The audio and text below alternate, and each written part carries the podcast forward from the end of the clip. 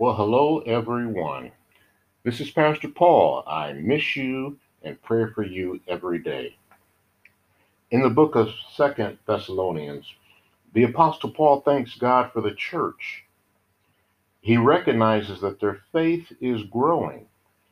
He boasts about their perseverance and their faith in the midst of all their persecutions and trials. And in Second Thessalonians chapter 1, verses 5 through 7, Paul says, All this is evidence that God's judgment is right. And as a result, you will be counted worthy of the kingdom of God for which you are suffering. Are you suffering for the kingdom of God? Are you suffering because you refuse to compromise? Are you suffering for obedience? Are you, are you suffering because you put God's will before your own will? Are you suffering for walking by faith and not by sight? Well, there are many reasons for suffering. But if suffering for righteousness' sake, you can expect a blessing. In verses 6 and 7, Paul said, God is just. He will pay back trouble to those who trouble you and give relief to you who are troubled, and to us as well. When people criticize and slander your name because of your faith in God, when they put you through hell and high water, yes, it gets hard. It gets discouraging. The problems that people cause and the many issues that life can bring can become overwhelming. But my question is have you ever suffered so much hurt or been in so much pain that you could find no lasting relief. I hope you come to realize that God can help, God can give relief, and God can heal. So I want to dedicate this message to you. And our subject today is double for your trouble. If you are in God's will and remain in God's will and continue to stand on His word, you should expect God to show up. We know that many people claim to know God. They may have some knowledge of Him, but they don't obey Him, they don't worship Him, they don't live for Him, they don't love Him or honor Him. I've had the honor of working with some young pastors behind the scenes. And like you and me, they had seen too many phony Christians and, and carnal people, pleasing preachers, they just want to make people happy. And I met them at a time when they were searching not for perfect people, but godly examples. They were looking for someone who could relate to the disappointments, the hardships, the trials, and the troubles that they would soon encounter. So, the same word that I gave them, I want to give you today. Are you listening? Whether you're a pastor, a preacher, a leader in your church, a member of a board, a musician, a worshiper, a pew occupant, a seeker. If you are a child of God of any age, of any color, any religious denomination or belief, this is for you, but goes double for me. In the book of Job, chapter 1, verse 1, it says, In the land of Uz, there lived a man whose name was Job. This man was blameless and upright. He feared God and shunned evil. Is this your goal? Is this your target? Is this your desire to be blameless and upright, to respect God and even avoid the hint of evil? Well, this is a Christian duty. Righteousness should be your business, it's our way of life. It's always in your best interest.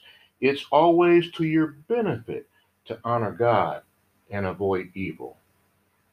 And I'm going to say this if no one else does it, you do it.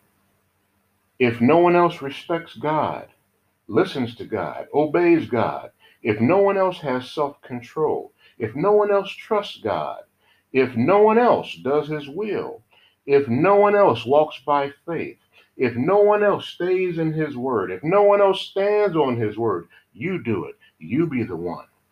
If no one else dies to selfish and fleshly desires, you be the one. If no one else puts on the whole armor of God, you be the one. If no one else loves the Lord their God with all their heart, soul, and mind, if no one else loves their neighbor, you be the one. If no one else has the desire to be the apple of God's eye, you be the one. Be an example.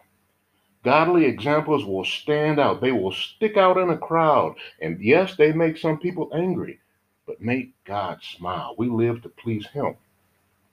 So, in the book of Titus, chapter 3, it tells us to do that which is good. Verses 1 and 2 says, Remind the people to be subject to the rulers and authorities, to be obedient, and be ready to do whatever is good, to slander no one, to be peaceable and considerate, and always be gentle toward everyone. For the sake of time, I'm moving down to verse 8. This is a trustworthy saying, and I want you to stress these things, so that those who have trusted in God may be careful to devote themselves to doing what is good. These things are excellent and profitable for everyone. Verse 9. But avoid foolish controversies and genealogies and arguments and quarrels about the law, because these are unprofitable and useless. Warn a divisive person once, and then warn them a second time. After that, have nothing to do with them. You may be sure that such people are warped and sinful. They are self condemned. So we need to avoid people who argue about anything and everything. Some people will believe that everything has to be their way. So they refuse to listen. They refuse to submit and they reject humility. It's simply not their way of life. They've fallen off the grid and strayed from the path. So, where's the Christ in what we do? Where's the Christ in our words? Where is Christ in our deeds? It's better to suffer for righteousness' sake than to suffer for disobedience. In 1 Peter chapter 5, verses 6 through 11, tells us how to conduct ourselves.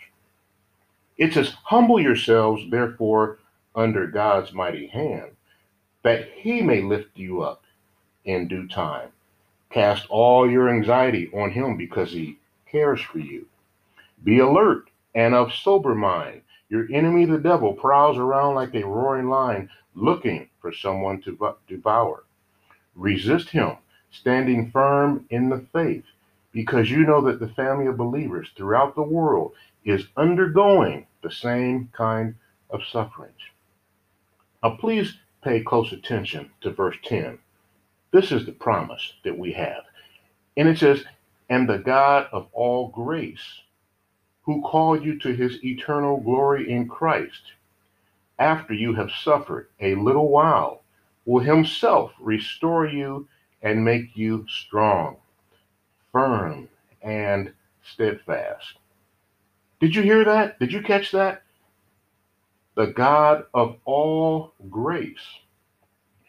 Why does the God of all grace allow us to suffer? Why does he allow us to go through so much? Well, if you remember in 2 Corinthians chapter 12, the apostle Paul pleaded with the Lord three times to take something away from him. In verse 9, he said, But he, God, said to him, My grace is sufficient for you, for my power is made perfect in weakness. Therefore, I will boast all the more gladly about my weaknesses, so that Christ's power may rest on me. That is why, for Christ's sake, I delight in weaknesses, in insults, in hardships, in persecutions, in difficulties for when I am weak, then I am strong.